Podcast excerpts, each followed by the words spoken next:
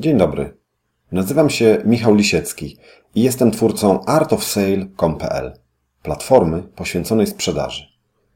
To, co za chwilę usłyszycie, jest zapisem audio mojego bloga. Nagrałem to dla tych, którzy wolą słuchać niż czytać. Każdy plik audio jest zapisem jednego miesiąca prowadzenia bloga. Dla tych, którzy chcieliby być na bieżąco z najnowszymi wpisami, a także z materiałami audio i wideo, zapraszam na stronę artofsale.com.pl. Zachęcam również do bezpośredniego kontaktu pod adresem kontakt małpa. Życzę miłego słuchania i dobrej zabawy. Pozdrawiam, Michał Lisiecki. Sierpień 2014. Zarabianie na Powstaniu Warszawskim. Etyczne czy nie? 1 sierpień 2014. Na fali kolejnej rocznicy Powstania Warszawskiego media zaczęły drążyć temat, czy etyczne jest zarabianie na powstaniu. Chodzi o to, że kilku projektantów odzieży wypuściło serię ubrań i stylizacji nawiązujących do powstania właśnie. Są to m.in. t-shirty z motywami powstańczymi, m.in. słynną kotwicą Polski Walczącej, biało-czerwoną opaską na ramieniu, czy czymś, co ma imitować rozbrysk krwi na piersi. Ludzie tworzący i sprzedający te rzeczy bronią się, że jest to ich wkład w propagowanie pamięci o tym szczególnym wydarzeniu, a ich przeciwnicy oskarżają ich o kupczenie świętościami i zarabianie na, jakby nie było, tragedii ludzkiej. Osobiście uważam, że nie ma niczego złego w produkcji i sprzedawaniu podobnych gadżetów, ponieważ jest wiele osób, które, czując w sobie uczucia patriotyczne, chcą je wyrażać choćby przez noszenie koszulki z odpowiednim nadrukiem. Zresztą, czy filmy o powstaniu można oglądać za darmo? Nie, trzeba kupić bilet do kina. Jest to więc jak najbardziej forma sprzedaży. Czy książki historyczne można brać spółki i za nie nie płacić? W żadnym razie. Przecież wokół II wojny światowej wyrósł cały przemysł oferujący książki, filmy, repliki, odzież, czy nawet zabawki nawiązujące stylistyką do dawnych czasów wojennych. Przecież nikt nie pyta, czy jest etyczne na zarabianiu na wydarzeniu, w którym zginęło kilka milionów ludzi. Ciekawe, czy ci sami ludzie chcący być może zakazać sprzedaży powstańczych koszulek również proponują wycofanie ze sprzedaży np. koszulek z Che Guevarą, którego trudno nazwać dobrym wujkiem. W tym przypadku etyka jakoś nie zostaje naruszona. Proponowałbym sprzedawcom t-shirtów z powstaniem, żeby przestali się tłumaczyć z tego, jaki produkt oferują. Zamiast tego niech zachęcą do wyrażenia opinii swoich klientów i sami ich zapytają, dlaczego kupują te koszulki. Po wrzuceniu kilkunastu wypowiedzi, na przykład na YouTube, nie będą już musieli świecić oczami przed medialnymi tropicielami wszelkiego zła. Brzydkie mabranie. 4 sierpień 2014. Francuska sieć marketów Intermarché podjęła się ciekawej formy sprzedaży. Zaczęła oferować klientom brzydkie warzywa.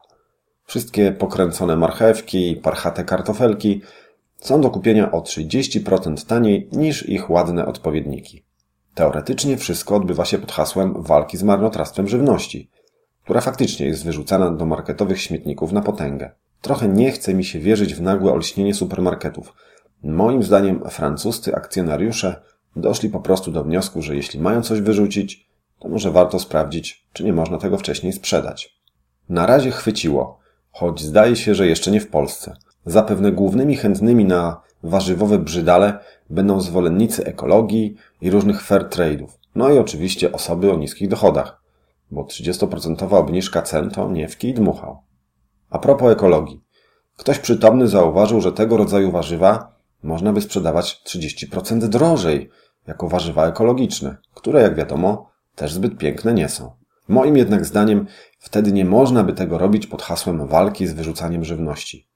Sklepów sprzedających produkty ekologiczne jest wiele, a sklepów walczących z marnotrawstwem jeszcze zbyt wiele nie ma. Dlatego tutaj Intermarché może liczyć na dużą przewagę. Z drugiej strony, paradoksalnie, może wzrosnąć sprzedaż ładnych warzyw, choćby dlatego, że leżąc obok swoich pokręconych towarzyszy będą, przez kontrast, wydawać się jeszcze piękniejsze. Tak czy inaczej, supermarkety zarobią dodatkowo i jeszcze dostaną medal od społeczeństwa za troskę o to, żeby żadna marchewka zbyt szybko nie wylądowała na śmietniku. Swarowski. Pieniądze leżą na ulicy. 8 sierpień 2014. Kolejny przykład na to, że promując się w odpowiedni sposób, można sprzedawać szklane paciorki za ciężką kasę. Wiele osób bardzo ceni sobie biżuterię i ozdoby wykonane z użyciem tzw. Tak kryształów Swarowskiego. Egzotyczna i zagadkowa nazwa sugeruje, że mamy do czynienia z czymś w rodzaju brylantów. Tymczasem to jubilerskie cudo jest po prostu zwykłym szkłem, tyle że z odpowiednim dodatkiem ołowiu. Domieszka tego metalu powoduje m.in. większy współczynnik załamania światła i wzrost dyspersji, czyli, mówiąc po ludzku, refleksy światła i blask szlifów wyglądają lepiej na produktach z takiego szkła w porównaniu ze zwykłym szkłem. Szkło ołowiowe jest produkowane bardzo powszechnie. W Polsce zajmuje się tym przynajmniej 12 hut. Trzeba jednak przyznać, że to czeski szlifierz Daniel Swarowski zrobił z tego hit sprzedażowy. Dzięki odpowiedniemu PR-owi rozkręcił światową popularność swoich paciorków. Zaczęło się w zasadzie od królowej Wiktorii, która zachwyciła się wyrobami Czecha, a potem już jakoś poszło. Trudno, żeby było inaczej, skoro zdobył tak znamienitego klienta. Być może zaskoczeniem dla wielu będzie fakt, że ta wyjątkowa biżuteria leży u nas swobodnie na ulicy. Większość kocich oczek ułożonych na naszych drogach i pokazujących oś jezdni w nocy jest sporządzanych właśnie z kryształów Swarowskiego. Popularność szklanych kamyków wywodzi się z tego, o czym pisałem na początku. Wiele osób uważa je za substytut brylantów. Większość ludzi nie widzi różnicy w wyglądzie między kryształkami a prawdziwymi brylantami. Natomiast widzą ogromną różnicę w cenie, na korzyść oczywiście Swarowskiego. Niektóre firmy próbują nawet nakręcić sprzedaż przez oferowanie produktów zawierających już nie całe kryształy, ale ich elementy, tak jak na zdjęciu przy tym wpisie. Cokolwiek oznaczają te elementy, znów większość ludzi zauważy pewnie tylko wyrazy kryształy Swarowskiego i już dzięki temu będzie miało poczucie przynależności do grupy celebrytów i gwiazd, które są klientelą butików z tą biżuterią. W ten oto sposób marka Swarowski stała się synonimem czegoś lepszego i w jakimś stopniu ekskluzywnego. Następny krok to oczywiście firmowanie tą marką innych produktów powiązanych z branżą biżuterii, co zresztą robią już od dawna. Zawrotna kariera szklanej biżuterii pokazuje, że cena produktu nie powinna być odzwierciedleniem kosztów i z góry narzuconej marży, ale osiągać poziom, za który klienci są gotowi zapłacić. Dodatkowo cena może być jeszcze wyższa, jeśli produktem uda się zainteresować kogoś o dużej rozpoznawalności wśród ludzi, takich jak wspomniana już królowa Wiktoria. Stąd wzięły się instytucje ambasadorów marek, które są obecne w naszych czasach. Na zakończenie można powiedzieć, że szkło Swarowskiego i prawdziwe brylanty nie są ostatecznie tak od siebie odległe. Diamenty, z których powstają brylanty, to przecież czysty węgiel, a kryształy Swarowskiego to krzem i ołów. Wszystkie te pierwiastki występują w układzie okresowym w grupie 14, czyli tzw. Tak węglowców.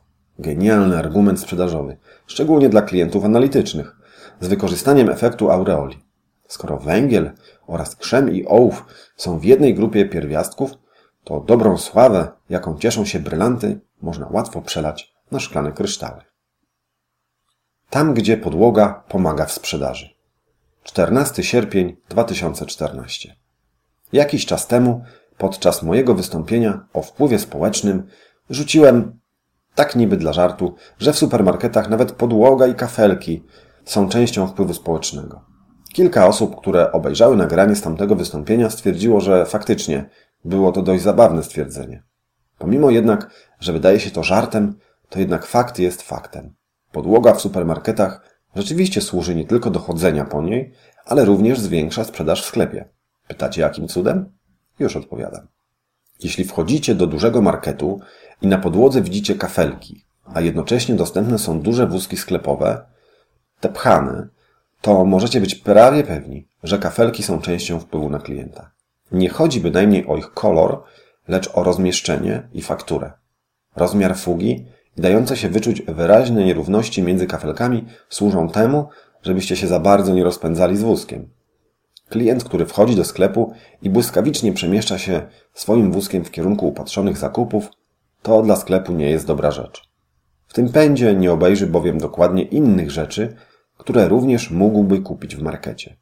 Dlatego takiego klienta trzeba trochę spowolnić. Służą temu właśnie kafelki podłogowe i fugi między nimi.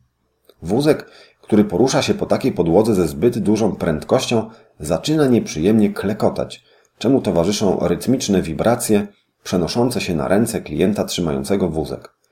Wywołuje to pewien dyskomfort i aby to wrażenie zlikwidować, klient musi zwolnić tempo poruszania się. Wówczas wózek toczy się już normalnie, a człowiek ma szansę, żeby dłużej przyglądać się produktom na półkach. Może coś go zainteresuje na tyle, że choć nie planował tego kupować, to jednak wrzuci towar do wózka. Zadanie zakończone sukcesem. Dziękujemy Ci, podłogo. Oczywiście wpływ podłogi w supermarketach na klientów jest wpływem bardzo subtelnym i nie należy mu przypisywać nie wiadomo jakich zasług. Jednak przez swoją subtelność jest to wpływ niezauważalny dla ludzi dokonujących zakupów. W każdym markecie takich delikatnych czynników jest bardzo wiele, a suma ich działań przekłada się już na zupełnie mierzalny wzrost poziomu sprzedaży. Blog w wersji audio. 27 sierpień 2014. Art of Sale zyskało nową funkcjonalność. Dla tych, którzy lubią słuchać podcastów, stworzyłem blog w wersji audio. Plik w formacie MP3 będzie zawierał nagrane przeze mnie wpisy bloga z całego danego miesiąca. W tej chwili na stronie umieszczam tylko dwa ostatnie miesiące. Całą resztę bloga w wersji audio można znaleźć na www.soundcloud.com wpisując Art of Sale lub na YouTube pod adresem www.youtube.com wpisując Art of Sale. Kolejne miesiące będę sukcesywnie umieszczał na wymienionych wyżej serwisach oraz oczywiście będą dostępne również na stronie.